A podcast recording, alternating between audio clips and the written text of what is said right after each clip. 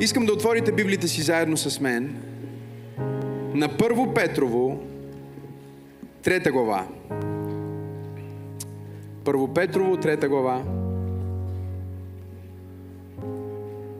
седми стих.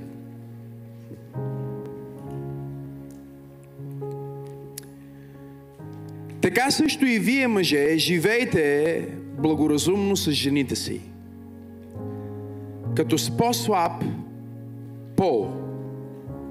Стария превод казва с по-слаб съсъд. И отдавайте почет на тях, като на сънаследници на дадения чрез благодат живот, за да не бъдат възпрепятствани молитвите ви. Ако днес си водите записки, моето послание се казва Защо молитвите ти не работят? Татко, благодаря ти толкова много за възможността да споделям Твоето Слово с тези мнози, мнозинства.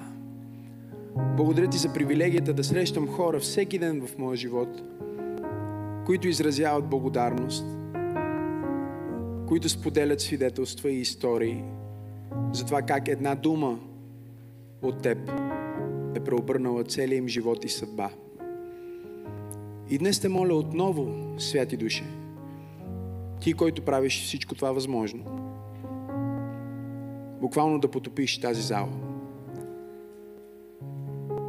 Моля те Твоето Слово да излезе като чук и като огън, като чук, който разбива крепости и като огън, който изгаря всичко нечисто. Мисли през ума ми, говори през устата ми и нека всичко, което Господ Исус Христос иска да бъде проповядвано днес, да бъде казано. Аз вземам власт над всяка съпротива. Пленявам всяка крепост. И заповядвам на всеки ум да се покорява на Божието Слово. Нека страхове да бъдат подчинени днес. Нека души да бъдат изцелени днес. Нека животи да бъдат пренаредени днес в мощното и чудотворно славно име на Исус Христос, на когото съм и на когото служа. И заедно казваме Амин. Ако казваш Амин, това означава истина е да бъде съгласен съм. О, хайде пробуждане, ако ръкопляскаш, ръкопляскай, като че го правиш за Бог днес. Защо молитвите ти не работят? Знам какво си мислиш сега. Ти си казваш, това е последната проповед от поредицата за взаимоотношения. И той не успя да измисли още едно послание за взаимоотношения и затова смени поредицата да направи за молитва.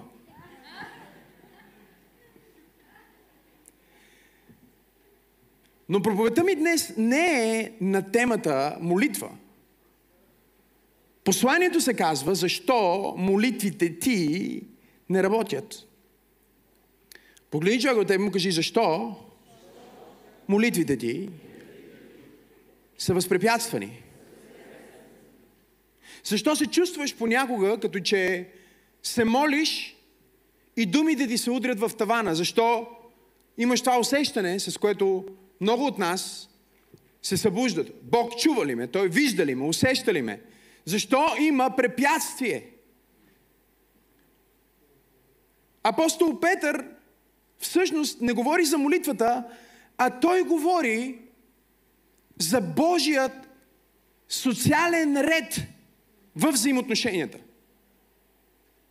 Неговото послание, особено втората част, трета и четвърта глава, е огледално на получението на апостол Павел в Ефесяните, 5 и 6 глава, където Павел отделя време да комуникира с църквата, как да се обхождат в църквата, как да се обхожда мъжа към жената, как да се отнася жената към мъжа, как след това мъжа и жената заедно като семейство да възпитават децата си и как след като възпитават децата си да се отнасят към властите в света.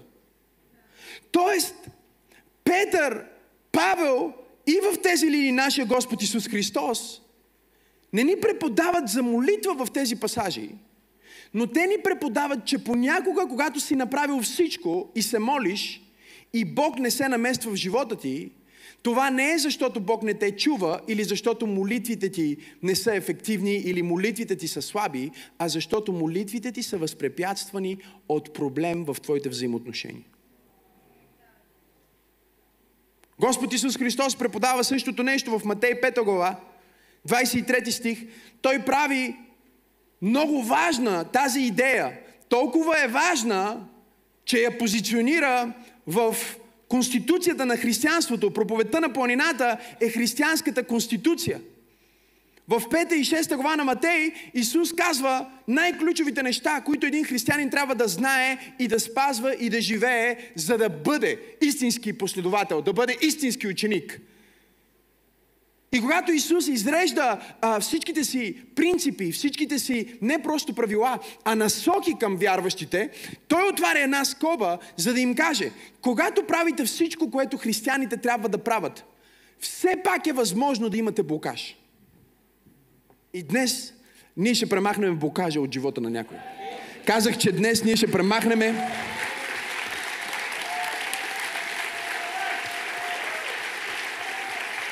емоционален блокаж, финансов блокаж, ментален блокаж, молитвите ти могат да бъдат възпрепятствани. Исус говори на учениците си за три неща, с които да навигират и да променят живота си. Той ги нарича трите когато. Кажи когато. Казва, когато се молите, когато постите и когато давате. С други думи, ако ти се намираш в безисходица като християнин, ако ти си в някакво затруднение, имаш три ключа, които ти се дават от Господ Исус Христос, които можеш да използваш, за да оправиш живота си. Той казва, ако попаднеш в някаква ситуация и дори да не си в някаква ситуация, ето ти тези три ключа. Номер едно, той казва, когато се молите. След това той казва, когато постите. И след това казва, когато давате.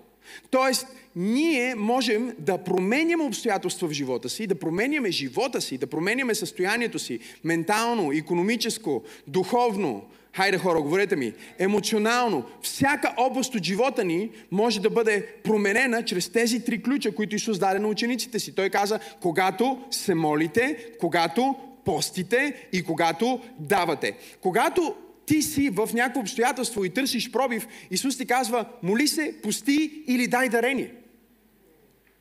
Стане тихо в тази католическа катакомба. Това е което Исус преподава. И когато направиш всяко едно от тези неща и по-отделно не дават резултат, Исус казва, направи ги всички едновременно. Не дай само да се молиш, ами добави към поста ти молитва.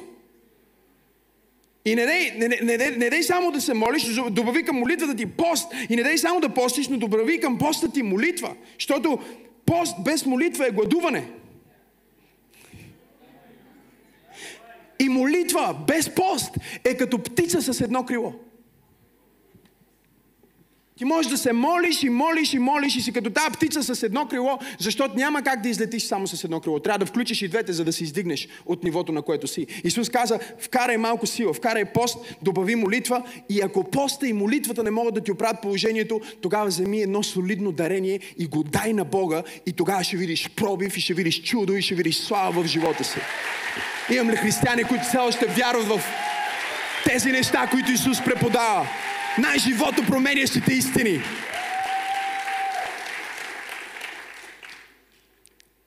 И в тази най-важна проповед Исус отваря една скоба и той казва, знаете ли, всъщност нека да ви кажа, може би ще дойде момент в живота ви, когато ще се молите и ще постите и ще дадете дарение и пак няма да имате пробив. И нека да ви кажа какво ще ви въздържа. Нека да ви кажа кое е камъчето, което обръща каручката. Нека да ви кажа Кои са тези малки лислици, които изяждат плода на гроздето? Той казва следните думи. И тъй, като принасяш дъра си на отара, ти си в пост, ти си в пост, в молитва и си на отара и казва, ако там си спомниш, че брат ти има нещо против тебе, спри да се молиш, спри да постиш и казва, остави да ръси на ултара. Той казва, че абсолютно всички духовни дисциплини, които ти можеш да спазиш в твоя духовен живот, няма да имат сила да променят живота ти, ако ти не се научиш да изграждаш божествени взаимоотношения и докато не се научиш да въведеш твоите взаимоотношения с човеците на нивото, на което твоите взаимоотношения с Бог са или претендираш, че са. Аз проповядвам на някой, който си мисли, че е близо до Бог, но е далеч от брат си. Аз проповядвам на някой, който си мисли, че знае много от Библията, но не познава животите на хората около него. Аз проповядвам на някой, който се чуди защо молитвите му са възпрепятствани, а тук що се е карал с жена си. Бог ме е изпратил да проповядвам на някой в църква пробуждане да ти кажа, че това, което възпрепятства молитвите ти, не е, че молитвите ти са слаби, не е, че Бог е огушал, нито че ръката му се е скъсила, а че има нещо в твоите човешки взаимоотношения, което е излезнало от божествен ред и всеки път, когато твоите човешки взаимоотношения са извън божествения ред, ти влизаш в буксуване. Петър казва, молитвите ти ще бъдат възпрепятствани. Апостол Павел говори на ефесяните в четвърта, пета и шеста глава. И днес, ако имах време, бих ви почел повече. Но той говори, например, от пета глава, 22 стих на жените и казва, жени, покорявайте се на своите мъже. И сега преди всички мъже да кажат Алилуя и да се зарадват, е добре да погледнат 21 стих. 21 стих говори и на мъжете, и на жените и казва и се подчинявайте един на друг в страх от Господа.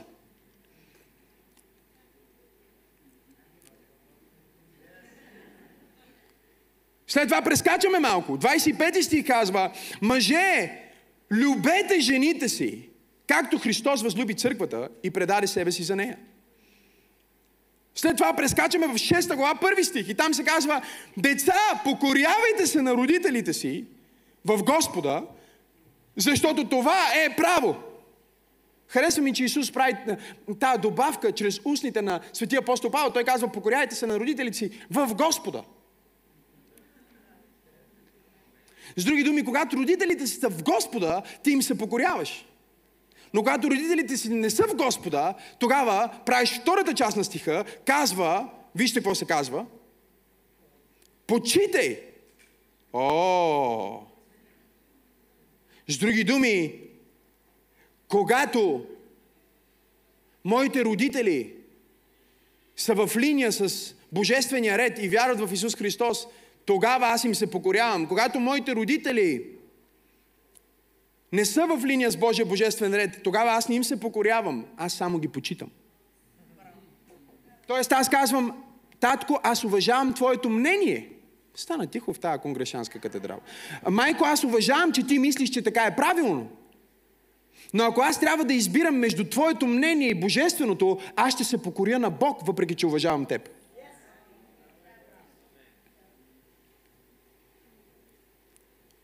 Много хора използват това като оправдание. Те излизат от Божията верига на власт, казват, о, аз трябва да се покоря. Ти трябва да се покориш на абсолютно всяка власт, докато тази власт не е в противоречие с Божията власт. Когато една земна власт влезне в противоречие с Божията власт, ти трябва само да почиташ властта, но не и да се починиш. Има разлика между почет и покорство. Аз мога да уважавам този човек като човек и да го почитам, защото е личност. Има майка, баща, родене. На някой му пука за този човек. И затова аз го почитам и го уважавам. Но това не означава, че аз трябва да слушам всичко, което той казва или да следвам неговия пример. Никой няма оправдание да хвърля презрение към властта. Каквато и да е властта.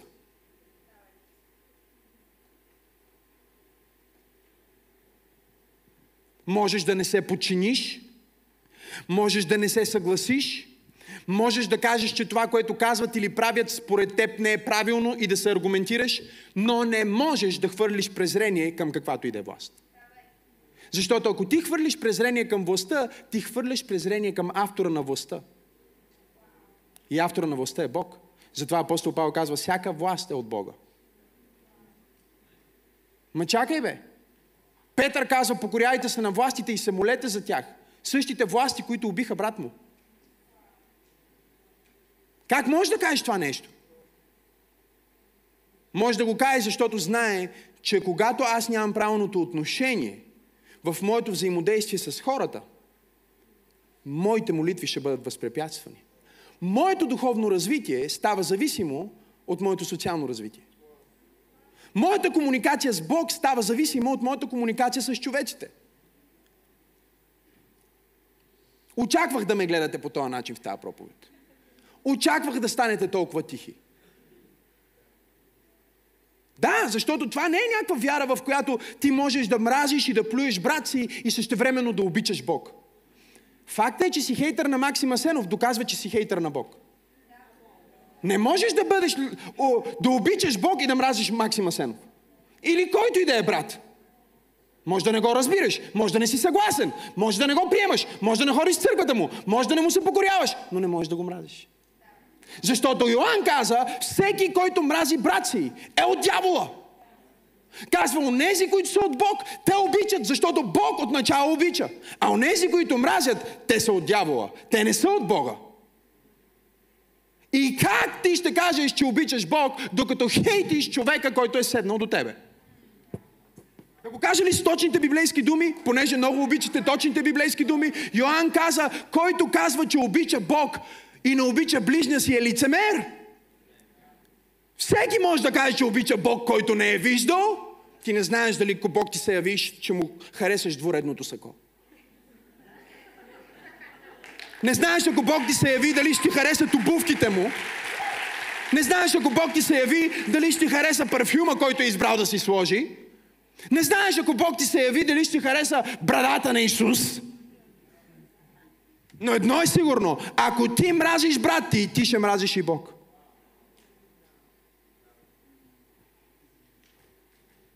Исус каза, не може от един и същи извор да тече и сладка и горчива вода. И как така със същата уста, с която хвалите Бог, вие хулите ближния си?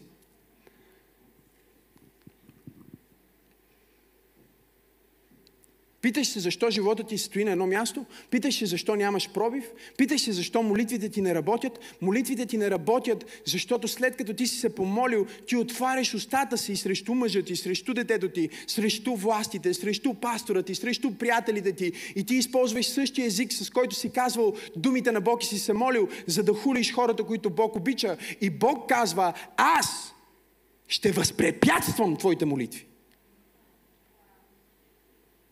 Ти заставаш и казваш, о, Господи, моля те, спаси майка ми. И след това говориш против майка ти, как тя никога не може да спаси, колко е лицемерна, колко лоша майка е тя. Бог казва, ангели, вържете тези молитви, нека никога да не бъдат отговорени. Не се казва, че дявол възпрепятства. Същата дума за възпрепятстване се казва в Новия Завет за това как дявол възпрепятства вярващия. Но тук не дявол възпрепятства вярващия. Тук Бог възпрепятства молитвите ти. Той казва, аз съм дал на Радо толкова сила в молитва, че ако аз не, не си обещая някакъв контрол, не знам дали проповядвам в правната църква, ако аз нямам някакъв начин да сложа, пред, да сложа препятствие между него и резултата, тогава той ще има резултати в живота. Но ще бъде провал в взаимоотношенията. И Бог казва, това не е добра сметка, това не е добра схема. И аз няма да си сложа ръката на благословение върху това. Някой в света може да го постигне, но никой не може да го постигне с Бог. Знаеш ли защо? Защото на Бог му пука повече за хората, отколкото за успеха. Бог го интересува повече дали ти обичаш жена ти и как я караш да се чувства, отколкото на теб да ти повишат заплатата. И затова ти се молиш да ти повишат заплатата и Бог казва, не, възпрете го. Възпрете го. На гръцки в койне е обстоятелство, препятствие, бариера, стена. Бог казва, слагам стена между теб и твоето благословение. И тази стена пада. Само когато ти оставиш дъра си на отара и отидеш и оправиш братята си, оправиш взаимоотношенията с братята си, оправиш взаимоотношенията с близките си. И когато твоето сърце е благоразположено към твоя брат, тогава стената, която ти е пречила да чуеш отговора на Бог за твоя живот, ще падне. Тогава обстоятелството, което е стояло между теб и Бог, ще падне. Докато ти имаш обида, докато ти имаш вина, докато ти имаш обвинителен, осъдителен, хейтърски дух, Стана тихо в тази протестантска църква. Мога ли да проповядвам Божието Слово днес? Докато ти оперираш в духа на дявола, Бог няма да сложи своя дух върху теб.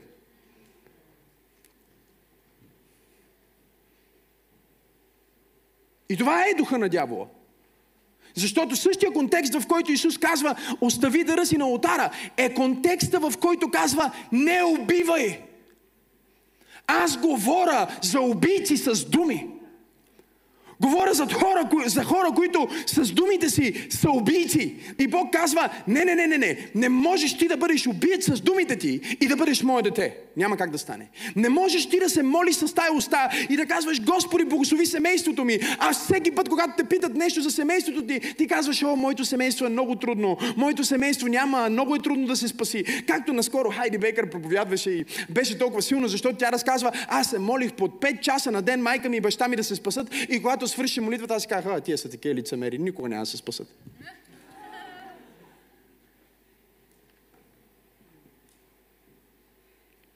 Кажи взаимоотношенията са ключа, който отваря всяка врата.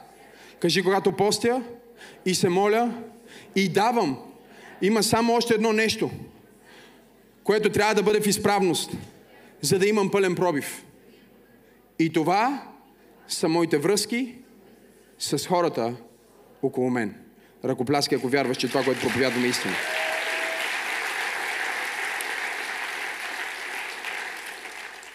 След като апостол Павел е преподал социалните ни контакти, той е преподавал съпрузите, съпругите, децата, родителите, той преподава включително как да се отнася работника към своя работодател. Блокирани ли са молитвите ти, защото не харесваш твоя шеф? Блокирани ли са молитвите ти, защото хулиш твоя работодател? А, а, не говоря за теб, говоря за хората онлайн. В пробуждане ти не говориш против никой. Ти си света вода не напита. Виж колко тихо става, когато говоря за тия неща. Тихите води са най-дълбоки. И ако човека до тебе не се смее, той е човека, за който проповядвам.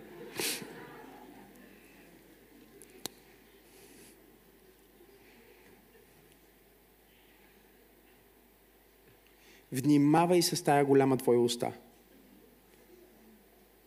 Внимавай с тази голяма твоя уста и даже за да го преведа на по-съвременен език, внимавай с тия твои дълги кебабчести пръсти. Какво пишеш в интернет? С тези кебабчета.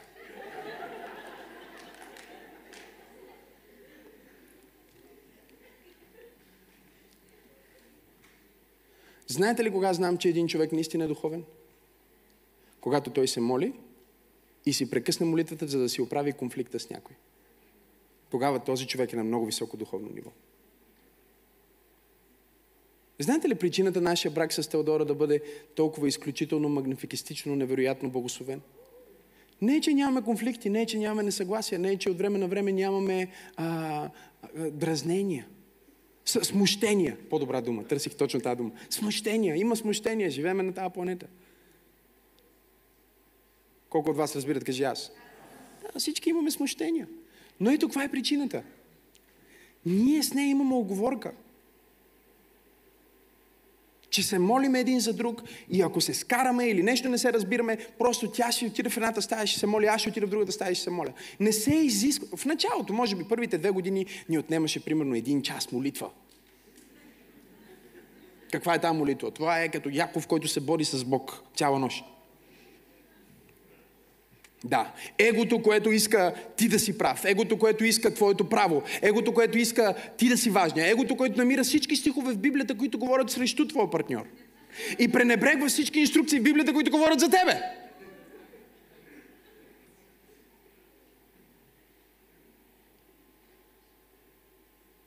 Мъжете четат, жени покоряйте се на мъжете си като на Господа. Алилуя! И мазните дебели религиозни пастори не помагат.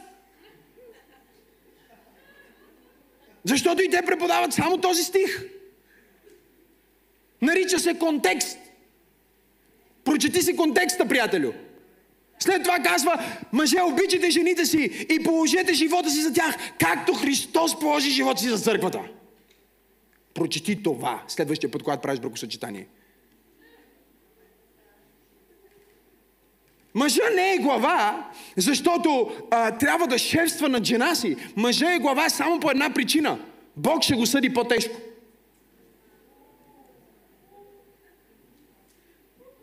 Мъжа не е глава, защото се е родил с нещо между краката.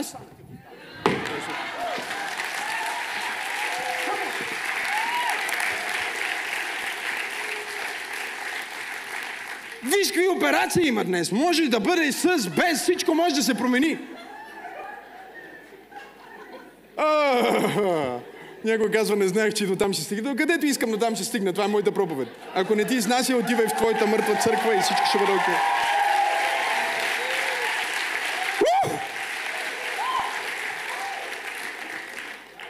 Мъжа не е глава, защото е мъжки пол. Мъжа е глава, защото инструкциите и очакванията, които Бог има към него, защото го е родил в такова тяло, са два пъти по-големи, отколкото към неговата съпруга.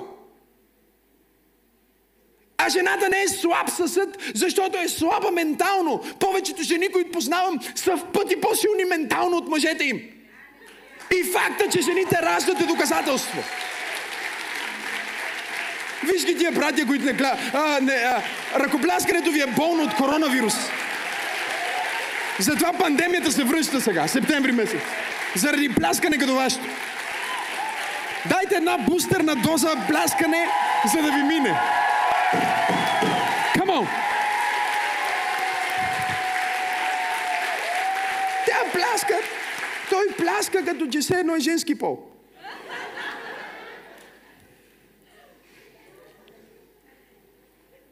Мъже е мъж, защото Бог има по-големи очаквания и защото е първи. А е първи е по сътворение. И това да бъдеш първи ти дава голяма отговорност. И винаги, когато имаш голяма отговорност и я живееш, имаш и голямо благословение. Но винаги, когато имаш голяма отговорност и вместо това обръщаш внимание на отговорността на твоя партньор, а не на твоята част, ти се обричаш да буксуваш. Вижте, 15 години служение ще стане сега това лято. Колко ходатайки съм виждал с разбити бракове. Тя се моли, тя не знае как да угоди на мъжа си да му даде един хубав секс. Цяла нощ се моли. Мога ли да проповядвам истината? Тя пости и се моли, устата й мирише на туалетна. А, из... Мога ли да проповядвам малко брутално? Да, тя, тя, тя не се е погрижила за вида си. Нали, дига си ръцете в църквата, пада и перуката. А просто говорим за нещо, което е жалко подобие на нежност. Нежността от нея е извадена. Тя прилича повече на... Но ако я питаш, тя има пророчество за всички в църквата. Тя обикаля в фоето и казва, Бог ми откри нещо за теб. Искам да ти кажа, И тя се моли за теб, тя има слово за теб.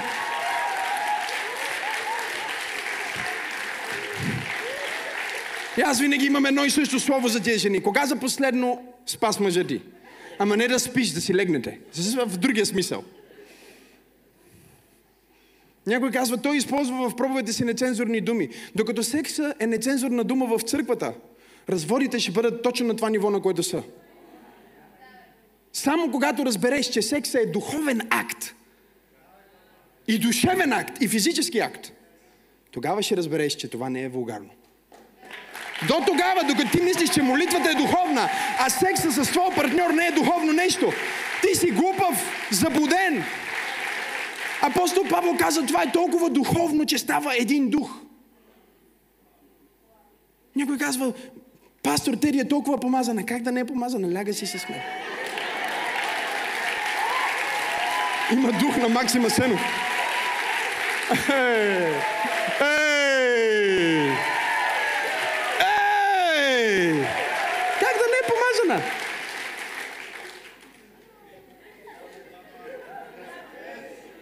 Как да не е помазана? Е, има нещо генетично дори в това.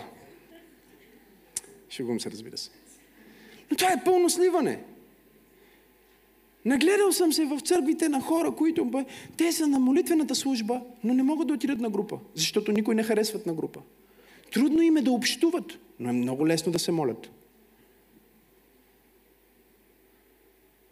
Фейк. Абсолютно фейк духовност.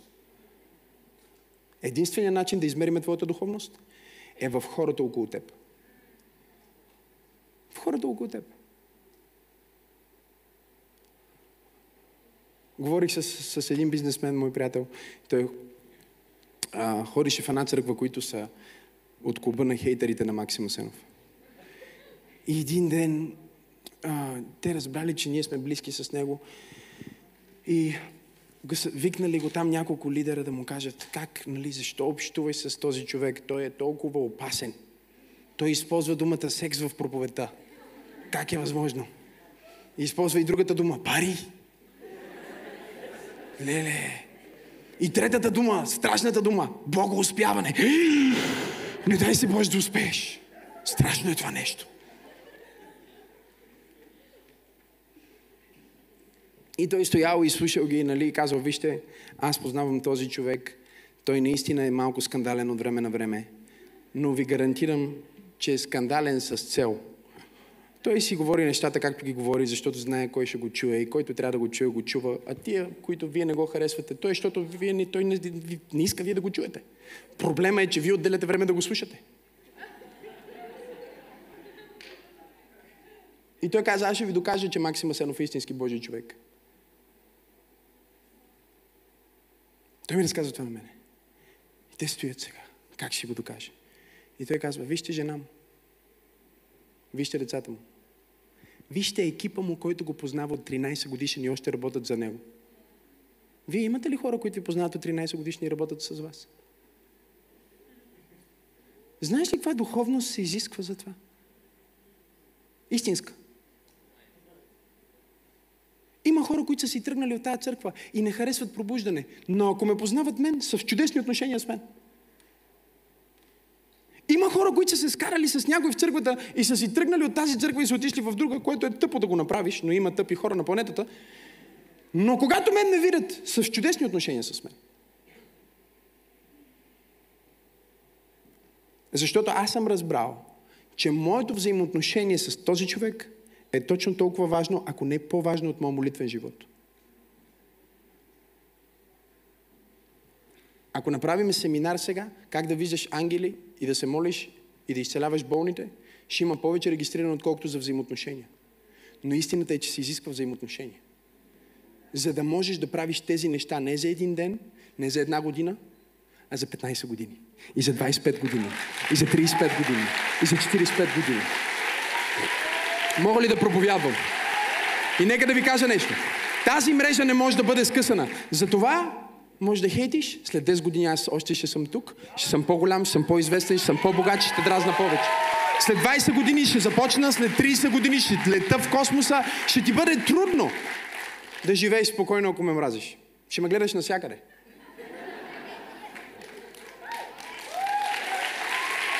Някои хора се отказаха от Фейсбук, други се отказаха от Инстаграм. Всеки споделя нещо от пробуждане. Не мога в тази мрежа, много има. Казват си, няма да следвам вярващи, ще следвам само светските. И светските хора качват пробуждане. Какво се случи? Почват да питат на кой плащат, на кой плащат, колко пари дават. Тъпаци.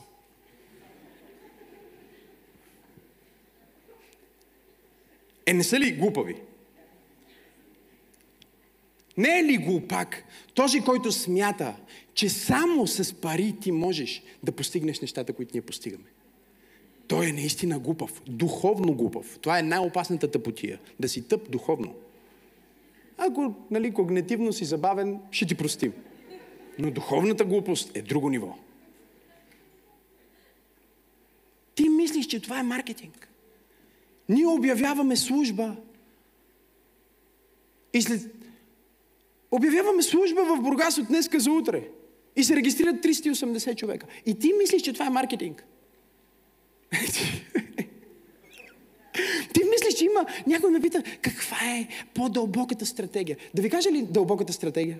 Наистина дълбока стратегия. Мога ли да кажа дълбоката стратегия? Най-дълбоката стратегия. Ето каква е най-дълбоката стратегия.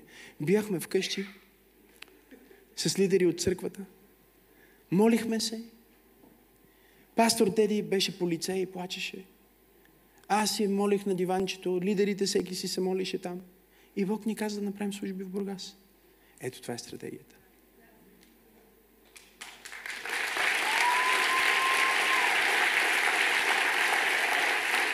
Толкова е просто. Толкова е просто.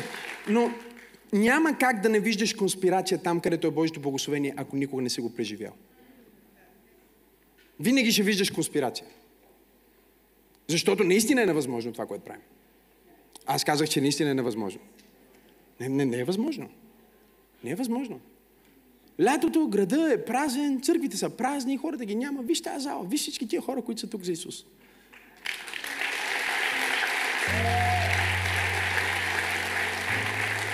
Някой казва, имаш чудесна организация. Наистина имам чудесна организация. Но организация означава организъм. Организъм означава взаимодействие. Знаеш ли какво става? Ако тялото си помисли, че някой твой орган не е твой. Или си помисли, че, ня... че примерно тялото ти решава, че щитовидната ти жлеза нещо вреди. Знаеш ли какво става? Знаеш ли какво чудо е, че ти си жив в момента и седиш? трябва вътре всичките системи да взаимодействат в много чувствителен ред. И когато този ред е нарушен, малко повече отколкото трябва, резултата е смърт.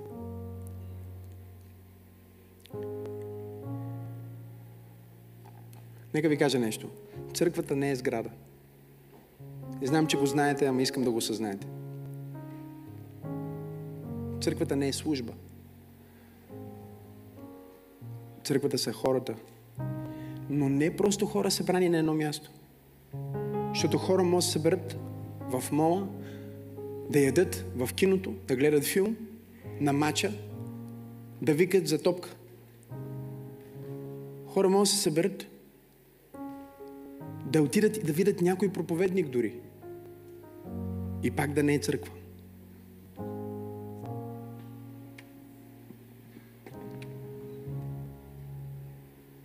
Църква става, знаете ли кога?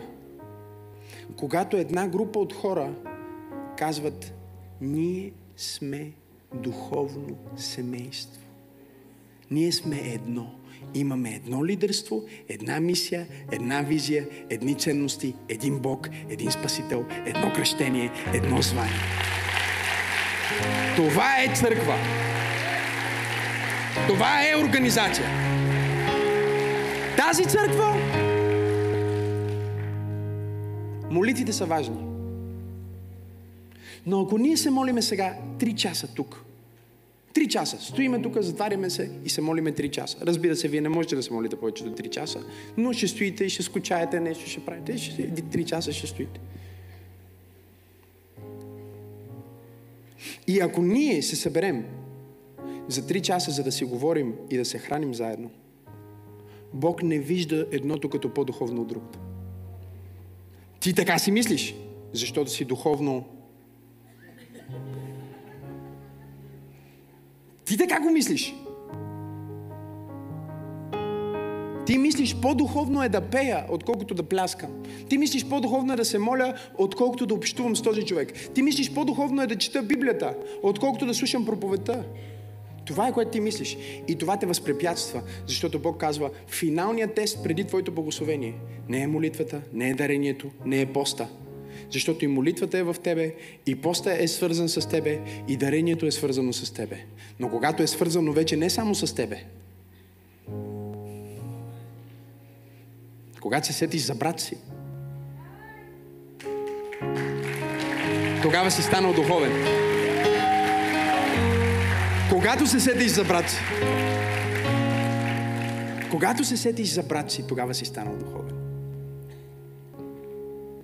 Кажи взаимоотношенията са ключа, който отваря всички врати. Проблемът ти не е, че не си духовен. Проблемът ти е, че не си социален. Проблемът ти не е, че не общуваш с Бог. Проблемът ти е, че не общуваш с хората. Или общуваш само с едно от трите нива. Да ви дам ли още един стих? Един стих, просто за да, за да може наистина да завърша тази поредица, защото това трябваше да я завърша, като аз съм някъде в началото още. Може би другата неделя ще се опитам, не знам. Нека видим как ще бъде семинара, защото мисля, че семинара ще бъде много изчерпателен. Ще бъде много изчерпателен. Вижте го в Матей 5 глава и с това ще завърша. Научавате ли нещо? Глупака във вас пребит ли е? Царя насърче ли е? Добре да знам. Да, всеки човек има глупак в себе си и има и величие. И е важно глупака да го шамаросваш от време на време и величието да го издигаш. Това е което правим в тази църква. Ние ще накараме съмненията ти да умрат от глад и ще нахраниме вярата ти с най-качествената храна. Някой твой стар приятел ще те срещне един ден и ще каже, абе ти беше малко задръстен, ти ще му кажеш, този умря. Как умря? Убих го. Ходих на едно място, където всяка неделя го биеха, биеха, биеха. Накрая взе, че умря, го опака в мен. Остана само царя в мен. Остана само величие в мен. Остана само вяра в мен. Остана само сила в мен. О, пробуждане, камо! Болезнено е, защото е пророчество. Хората си представят пророчеството само като насречение. Пророчеството обрязва. Усещаш ли го? Усещаш ли обрязването? Исус каза, остави дъра си на отара и иди и помири се с брат си. И вижте какво друго казва в 12 глава. И наистина свършвам. О, помогнете ми, Исусе Христе. Добре, нека да избера правилния стих, за да свърша. Десета глава. Има толкова много места, от които мога да го кажа, но нека да вземем този. Десета глава. Исус говори в 40 стих. Който приема вас, мене приема.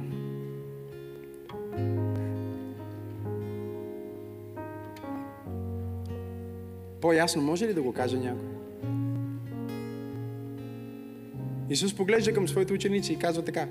Който приема вас, мене приема. Някой казва, аз не приемам Максима Сенов. Сори. И който приема мене, приема този, който ме е пратил. Говориме за верига на власт, нали така? И след това казва така. Който приеме пророк, защото е пророк, награда на пророк ще получи. Стария превод казва, който приеме пророк в името на пророк, награда на пророк ще получи. С други думи, който приема пророк, разпознавайки този е пророк, какво получава? Награда на пророк. А той не е пророк, но получава награда на пророк. Откъде на къде? Защото го приема. Почита го като такъв. Това е малко като дъщеричката ми Сара. Един ден дойде при мен, ме дръпна ме така, вика, тати, ти си ми приятелка, нали?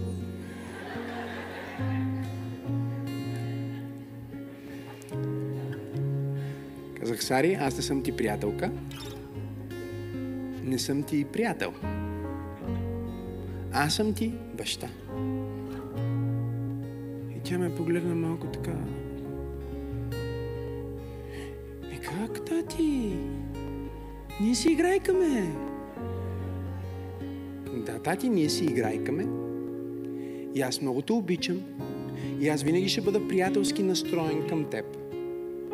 И си мечтая да правиме много приятелски, весели неща с теб. Но аз не съм ти приятел. Аз съм ти баща. Защото, тати, може ти да имаш много приятели, но имаш само един баща. И аз мога да ти бъда по-полезен като баща, отколкото като приятел.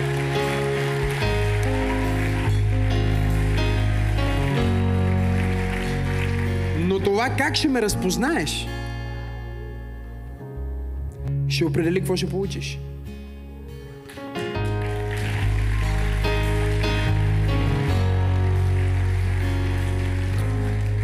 Писах на един много голям човек, към който имам страхотен респект.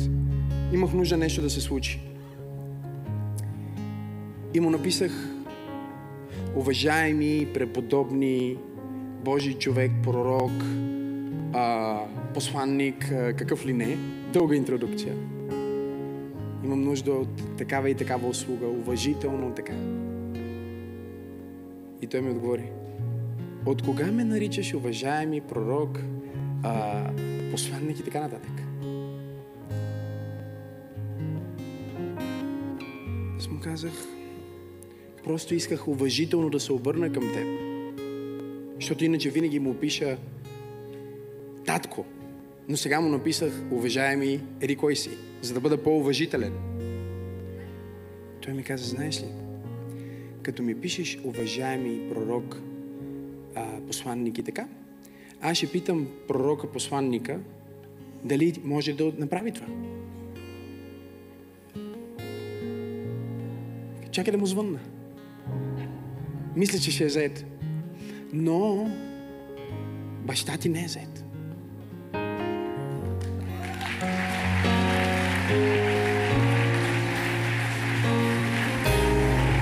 Ще си слушам проповедта после, защото вашето пляскане е...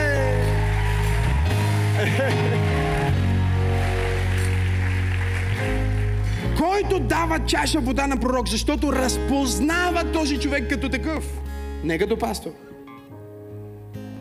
Като пастор ти дава нещо, което ти дава пастор. Като приятел ти дава нещо, което ти дава приятел. Като близък ти дава нещо, което ти дава близък. Погледни човекът и му кажи, как ме разпознаваш? Ако питате жена ми, изумителният респект, с който аз говоря на децата ни, как разговарям с тях. Знаете ли защо? Защото аз ги разпознавам като велики хора. Велики хора. Тези двамата са великани. Гиганти. И аз ги уважавам по този начин. Ама чакай, те не трябва ли теб да те почитат, защото ти си голямата работа? Е, продължете да четите. Какво каза Исус след това? И който напои един от тия най-малките. Сега, вижте какво прави Исус. Той минава, той казва първо пророк, кажи пророк. След това казва праведник, кажи праведник. И след това казва един от тия най-малки да кажи малките. И за трите Исус казва, има специфична почет, която вие разпознавате. Ти разпознаваш, че този е пророк, разпознаваш, че този е праведник, почиташ го като такъв, разпознаваш този като един от тези най-малките, но знаеш, че вътре има нещо. Исус казва, никога няма да изгубиш твоята награда. Никога няма да има препятствие, което да застане между теб и резултата, за който се молиш. О, ако ръкопляскаш, ръкопляскай, като че не си навярваш. С други думи, той казва, има три нива. Кажи три нива. Кажи преподавател. Кажи приятел. И пробвай третото познат. Аз го казвам така. Над теб, кажи над мен. С мен, кажи с мен. И под мен, кажи под мен. Знам, че звучи твърде иерархично за някои от вас, които са си промили мозъците с либералния комунизъм, който се преподава днес по целия свят че всички сме равни и всеки може да бъде и мъж, и жена, и то, и тя, и нали... Но ние сме в, в църквата днес. Ние вярваме в иерархия, не човешка иерархия. Ние вярваме в божествената иерархия. Ние вярваме, че всеки човек, който идва в живота ни, е пратен или да ни даде нещо, или да си обменим нещо, или за да ние да му дадем. Но никой не идва в живота ни без причина. Но единственият начин да се случи това, което Бог е планирал, е ние да разпознаеме причината, с която ни е пратил човека. И най-големият проблем е, че понякога ние мислиме, че тези, които трябва на нас да ни дадат, са наши приятели и имаме обмен. И се опитваме да правим обмен и няма как да стане, защото те не са пратени от Бог да правят обмен с нас. Те са пратени от Бог да ни дадат и ние да приемем. Точно както има хора, които са пратени от Бог в живота ни, ние да им дадем и те да се учат от нас. Погледни човекът му кажи, аз преподавател ли съм ти? Кажи му, приятел ли съм ти? Или познат? Къде сме? Не, хората не мислят за тия неща, защото им се струват твърде а, формално, организационни. Те просто искат, е, бе, братчето ми, варе, бе, ние сме си братя, бе. И изпускат. Изпускат. Един човек ми писа в Инстаграм коментар.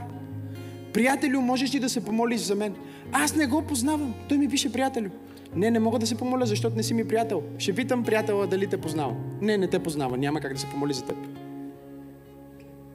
Но ако ми беше написал пастир, не, вие не разбирате какво проповядвам днес. Тук не става дума, че аз имам нужда той да ми напише пастир. Той има нужда да ми напише пастир. той трябва да идентифицира аз ли съм човека, който ще се моли за него, който ще направи така, че Бог да направи нещо в неговия живот.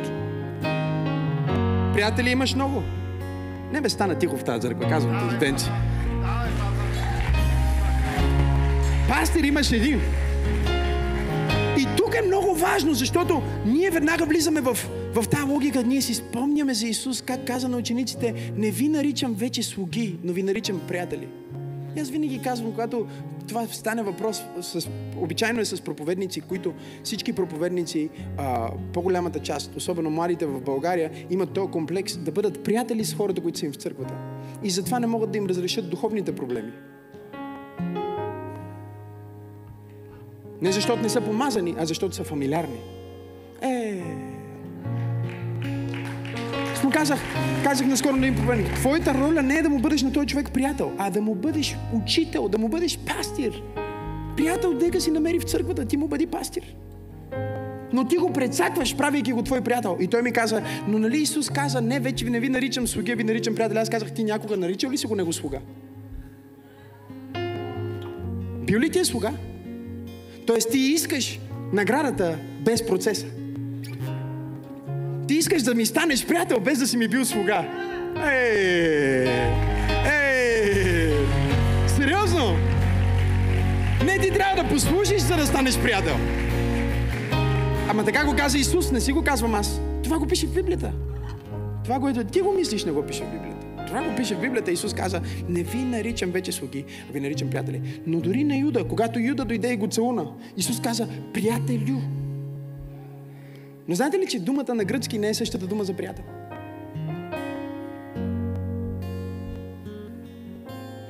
Той не му каза приятелю. Той му каза така. Другарио. Другарио, както в комунистическата партия казваха другарио. другарио, комрад, партньор. Ние с теб за един период сме работили заедно и ти си ми другар но ти не си ми приятел. Защото не си ми бил слуга. Значи истинският приятел ти става приятел, защото ти е бил слуга.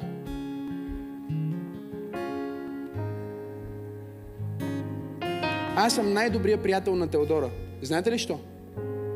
Някой някога ти е слугувал както аз.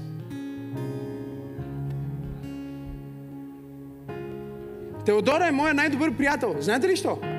Никой никога не ми е служил както тази жена. Дара на приятелството идва само с слугуване.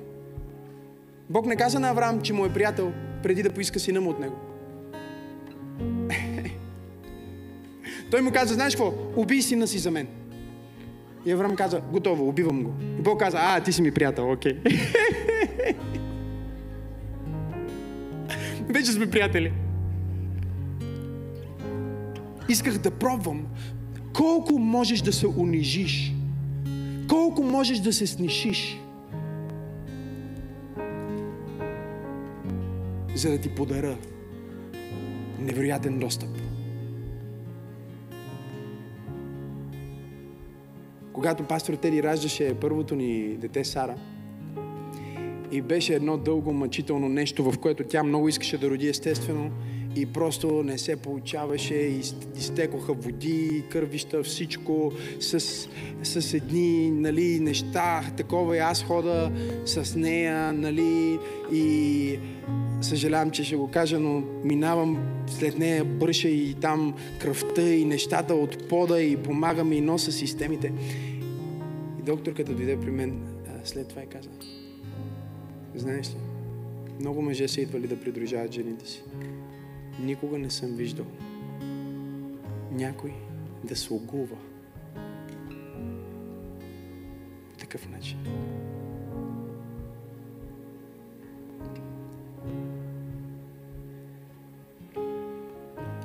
Не съм виждала, казва, някой да слугува по такъв начин. Защото ме видя, че ходих след нея и бършех кръвта. И през цялото време я насречавах и държах системите.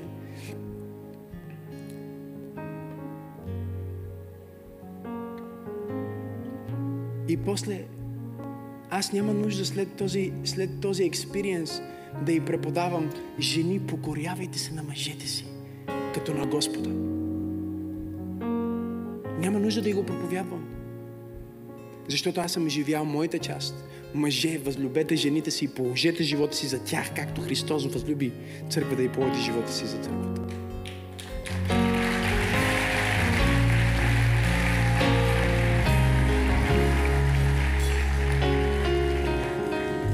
Някой казва, някой бърза да стане приятел преди да е послужил.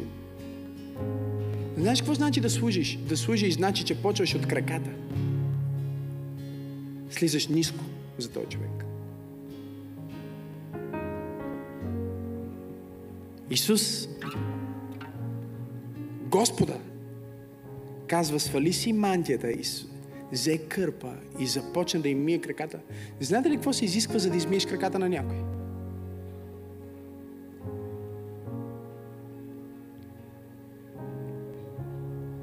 Вижте религиозни умове. Смирение, много смирение. Не, изисква се нещо много просто. Да се наведеш. Ти казваш, какво си изисква? А, смирение, благодат, алилуя. Е да малко по-практично. Изисква се да паднеш на колене или да застанеш на едно коляно, да се наведеш много ниско, за да стигнеш до краката на този човек. Прав не можеш да му миеш краката. И проблема е, че ти искаш божествени взаимоотношения и стоиш така. Мъжът стои така, жената стои така. В партньорството стоиш така, докато ти не се научиш да слизаш ниско.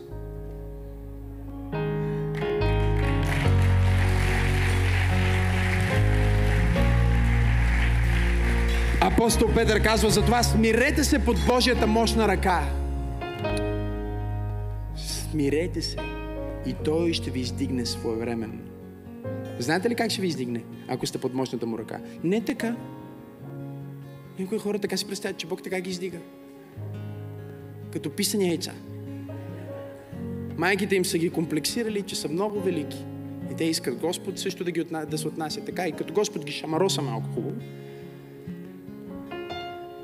Един проповедник казва, не, Бог никой не шамаросва, Бог е само добър. Кой е казал, че е лош?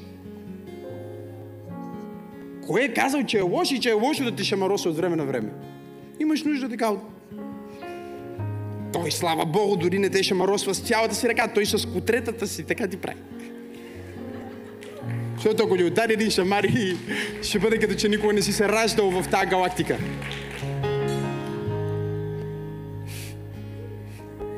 Но от време на време той казва, о, Ваня колко много време се моли за това дете да забремене. Ама колко зле се държи с Георги, нейния мъж. Това е измислена история в момента. Ако ти гледаш и се казваш Ваня и мъжът ти е Георги и си се молила за това. Това е твоята история, но аз не я знам. Нямам агенти у вас. Бог явно говори на теб. Случва се често в моите проповеди.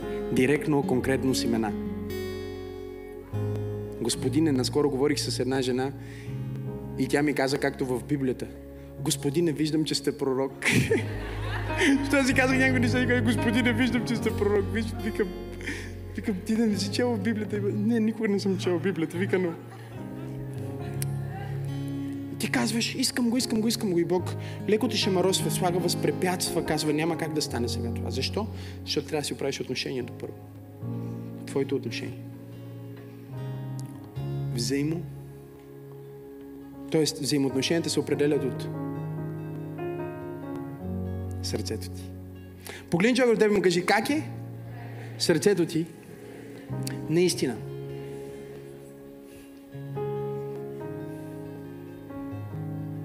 Как е сърцето ти наистина?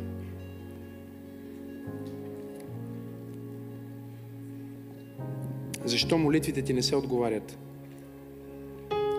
Защо молитвите ти не работят?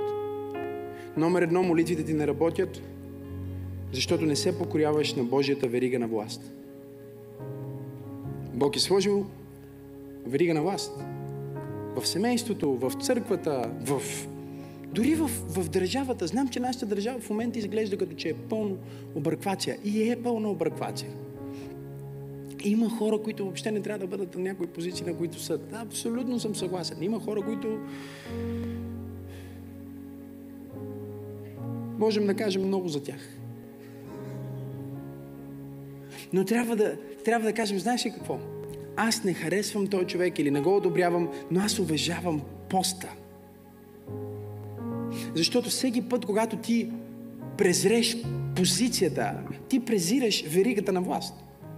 И влизаме, цялата ни нация влизаме в проклятие, защото винаги мразиме. Обичали ли сме някога някой, който ни е ръководил, който е бил на позиция? Не, но и Бог не иска да го обичаме. Бог иска да се молиме. Бог не иска да ги харесваме. Няма да намерите стих в Библията, който казва Църква, харесвайте пастора си. Няма такъв стих.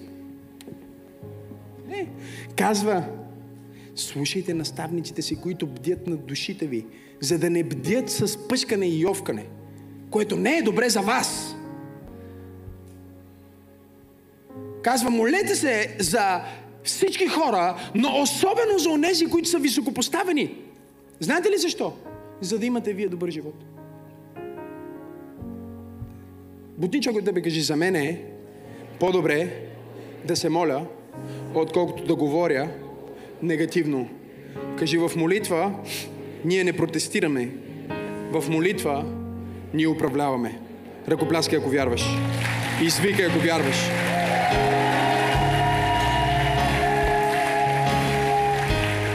Молитвата ти не работи, защото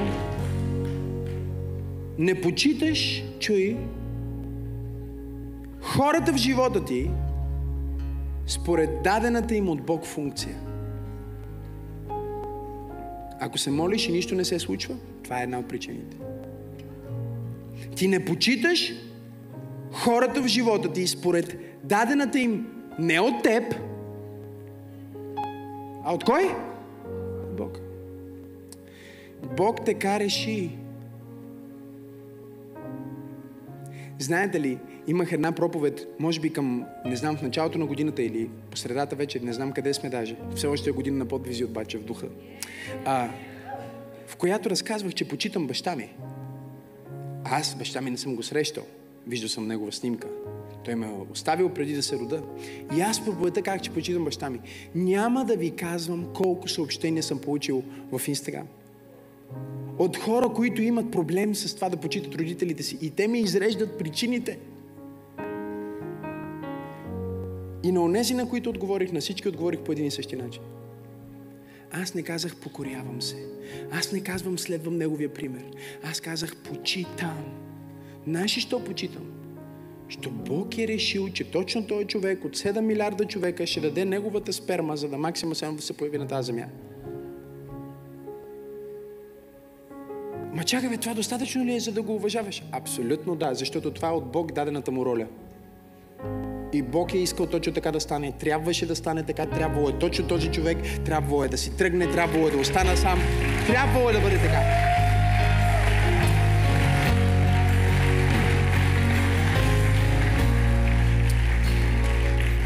Ти не ръкопляскаш, защото още не си се научил да благодариш на Бог за хейтерите ти. Ти не ръкопляскаш, защото още не си се научил да благодариш на Бог за враговете ти. Ти не ръкопляскаш, защото още не си се научил, че дори хората в живота ти, които са на позиция използвачи, Бог ги е пратил, за да се научиш, че има такива хора като използвачите. Бог ги е пратил, за да се научиш, че има такива хора като предатели. Бог ги е пратил.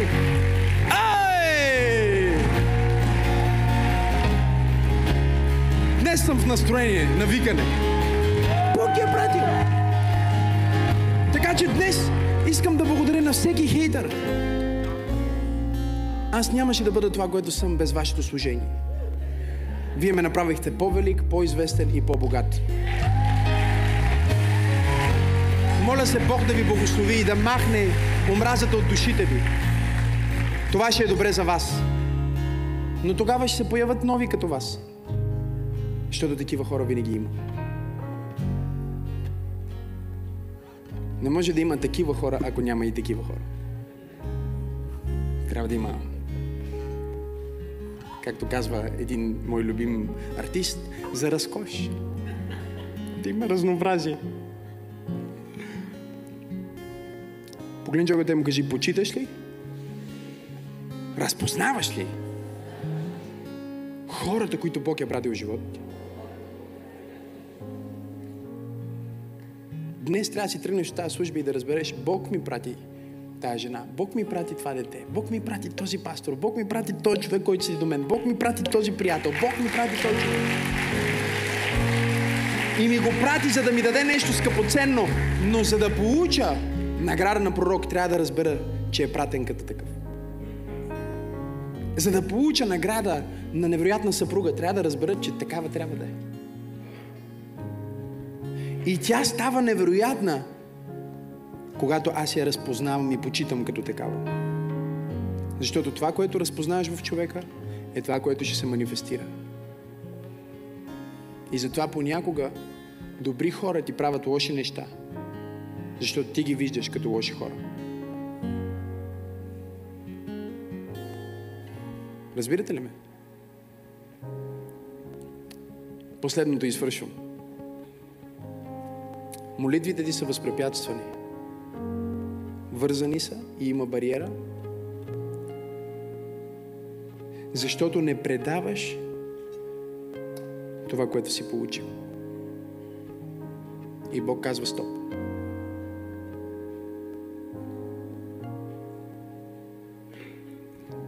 Или пък почваш да го твърде много обмисляш как да го предадеш по най-добрия начин.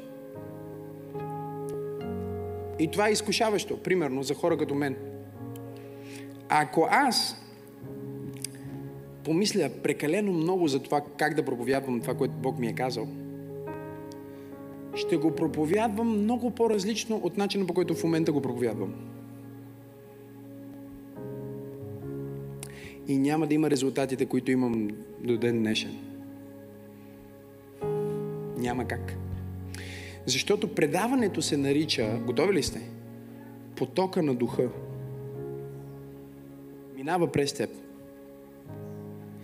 И когато минава през теб, веднага трябва да го пуснеш. Така и с музиката, така и с пеенето, така и с проповядването, така и с откровението, така и с парите. Така и с любовта, така и с милостта, така и с приятелството, така и с материалното и с духовното, емоционалното, когнитивното и социалното. Така е във всяка област на човешкия живот и съществуване. Погледни човекът му кажи, ти си проводник Кажи му, не ставай задръстен.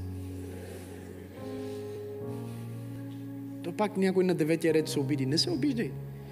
Не казах, че си задръстен, казах, не ставай задръстен. Ако си се идентифицирал, това е друг въпрос. Знаеш ли какво е да си задръстен? Само да ядеш и да не отидеш до туалетната.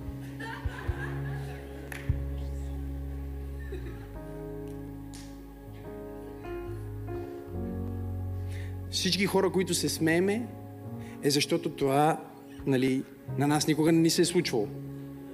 Втората част от залата е пълна с хора, които някога са били в тая позиция.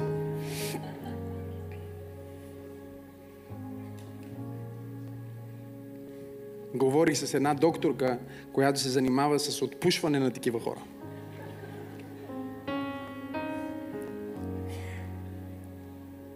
Това е професията, разбирате ли? по различни схеми. Няма да давам много примери, защото вече ви увредих за винаги. И говорих с тази жена, защото ние говорим за нещата от живота, нали така? Реалните неща. И тя ми казва, знаеш ли, това е едно от най-опасните неща. Това е смърт. И когато се опитват по различни начини да го направят с хапчета, с така да може човека да пусне това, което е поел, накрая вече има по-сериозно пречистване. И това е с което тя се занимава, наистина, докторката. И си казвам, добре бе, това е някаква... Викам, тая работа, как, викам, как си избра точно това да правиш? Ма тя го прави фул тайм. Това е професията. И то се, има различни машини за различни. Някои го правят за терапия. Примерно холивудските а, актьори, преди да отидат на червения килим, всички си правят такава терапия. И лицата им затова светят толкова много, ако сте се чудили. Има и ботокс и друго, но отвътре навън е по-силно. Се казах, как за Бога избра това? Тя ми каза, знаеш ли колко животи съм спасила? Знаеш ли какви неща съм изкарвала от хората? Знаете ли какво си помислих, докато ми го казваш? Тя тук ще описа моята професия. Аз правя това духовно, тя го прави в материалното. Кажи духовно пречистване. Кажи духовно отпушване. Блокирани хора. И не е защото е нещо лошо, което имаш, а защото колкото повече стои в теб, почва да те убива. Знаете ли, що мъртво море се нарича мъртво море и няма живот? Бидейки най-низката точка, няма абсолютно никакъв аутлет, както пастор Тери казваше по-рано. И там хората говорят какви минерали има, как ходят в тази кал да плуват, път в тая тиня.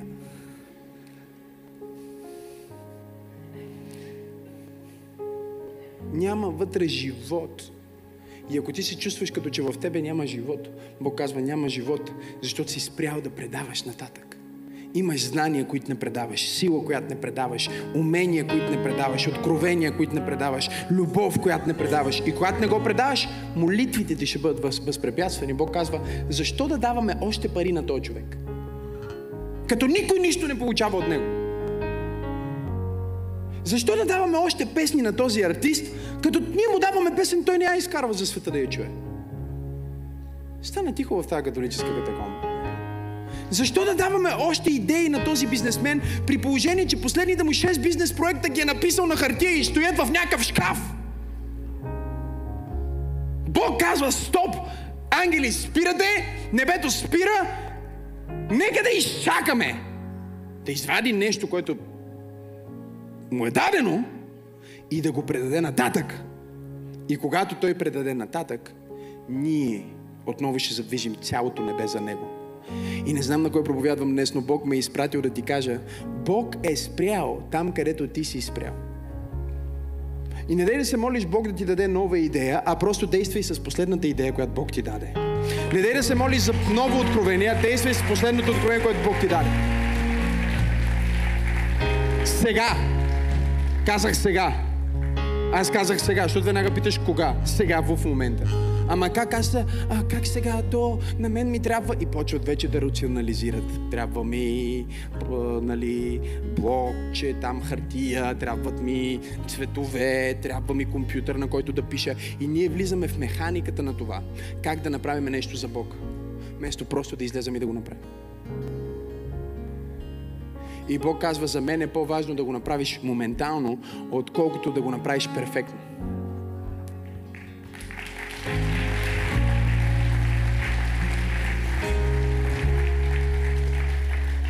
И проблема е, че ти искаш да направиш перфектната среща с жена ти. Бог не очаква това от теб. Бог очаква сега, в момента след тази служба да й кажеш извинявай. Веднага да й кажеш прости ми. Няма нужда да заведеш на почивка. Сега трябва да й обърнеш внимание. В момента това послание изисква действие. Кога? Говорете ми кога. Говорете ми кога. Извикай го силно. Кога? Напиши го в коментарите. Кога? Някой казва, може би утре. Убий го този дух на жаби.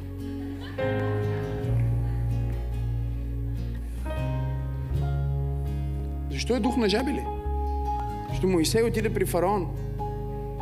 Цялата египетска земя беше покрита в жаби. Имаха жаба в супата, жаба в туалетната, жаба на главата на фараона, жаба на главата на жена му, жаба на, върху, в, в попарата на децата му. Цялата земя имаше жаби и Библията казва, не може да се види земята от жаби.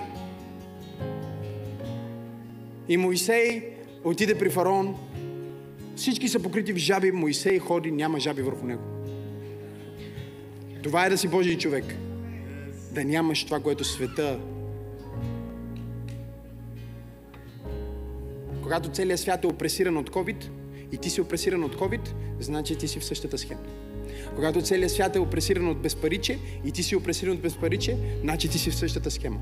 Но когато целият свят е покрит, а ти не си покрит с духа на света, а се движиш в друг дух и друга слава, тогава ние знаем, че ти си Бог. Ти си помазан от Бог. Ти си, ти си Божий син. Ти си голямата работа, наистина. Моисей влиза.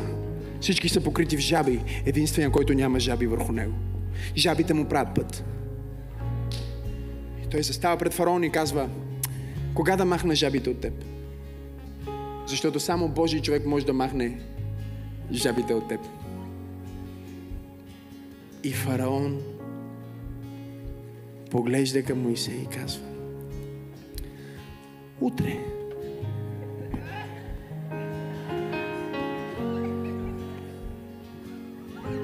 Това е едно ти. Кога отиваш на фитнес? Утре. Дух на жаби. Кога влизаш в режим? От утре. Кога ще напишеш тази песен? Утре. Кога ще направиш това? Утре. Днес е денят, който Бог сътвори. Днес е денят, който Бог сътвори. Ще пеем ни и ще се радваме сега! Кога Бог да отговори на молитвите ти? Да спаси близките ти? Кога да изцели болестта ти? Кога да промени взаимоотношенията ти? Кога ще предадеш нататък? Извикай сега! Ръкопляскай, ако вярваш, камо!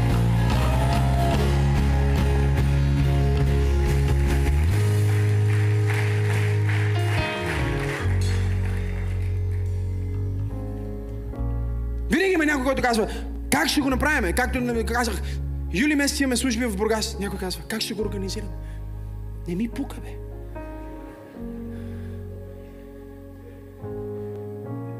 Бог го каза, аз го вярвам и всичко ще стане както трябва да стане. Знаеш ли що? Защото аз ще го направя да стане и ако не става както Бог е казал, не е защото Бог е сгрешил, а защото аз не съм си свършил работата. Сега. Сега. Сега. Сега.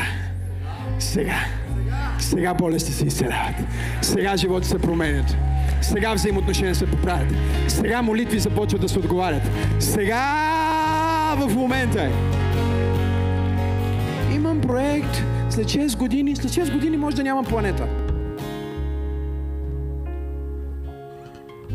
След 10 години, след 10 години може да няма земя. Някой казва след 3 години. Ти знаеш, че ще има 3 години още на тази земя. Аз не мисля. А ти си мислиш, че ще мислиш. Ми мисли ти, аз мисля, че няма. След 3 години някой ще каже, ей, виж ли, сгреши, ето имахме 3 години. Аз предпочитам да живея като че нямам 3 дни. Аз предпочитам да живея като че нямам 3 часа. Аз предпочитам да живея като че нямам 3 минути. Аз предпочитам... Божието присъствие е на това място. Божията слава е на това място. Бог освобождава хора от дух на отлагане, дух на жаби. Шака! Стисни ръката на човека от тебе и започни да се моли за него сега. Проби се случват. О, молитвите ви ще бъдат отговорени. Защото премахваме всеки блокаж в взаимоотношенията. Прости на който трябва да простиш. Освободи който трябва да освободиш. Дай на който трябва да дадеш. Разпознай и почитай кой трябва да почетеш. Боже, благодаря ти за пробиви сега в мощното и чудотворно име на Исус. В мощното и чудотворно име на Исус. В мощното и чудотворно име на Исус. Божия дух е на това място. И Той премахва товара от теб. Той премахва жабите от теб. Кажи му сега. Кажи му, Господи, искам сега. Искам сега взаимоотношенията ми да бъдат различни. Сега се покорявам на Твоята верига на власт. Сега почитам хората, които си ми изпратил. Сега искам да предам. Моля те, помогни ми да предам. Ето, предавам, предавам, предавам, предавам, предавам, предавам.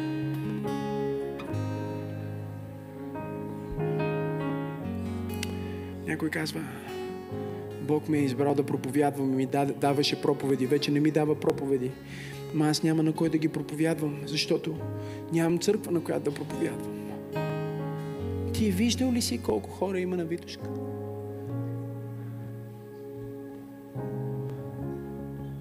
Той чака да, да дойде да, да, да всичко да стане, за да може да проповядва. Ти виждал ли си колко хора има на улицата? Ти си мислиш, няма кой да чуе тази песен, няма кой да обърне внимание на този продукт. Бог казва, това е лъжа от дъното на ада. Трябва да действаш сега. Веднага. Но пастор, неделя, не мога да звънна на този човек. Не. Не можеш да не му звъннеш. Ще поискам прошка, може би в делничен ден, в по-удобно време. Не. Не дай да прекарваш още една вечер с тия демони. Сега ги отрежи. Сега Бог ги отрязва. Бог отрязва неща от хора. Бог освобождава хора. Боже, благодаря ти. Изцеления се случват. Може да се абонирате за нашия YouTube канал чрез бутона Subscribe и натиснете камбанката, за да получавате известия. Също така, ако Църква Пробуждане е благословение за вас, може да ни подкрепите финансово чрез бутона Дари. Благодарим ви!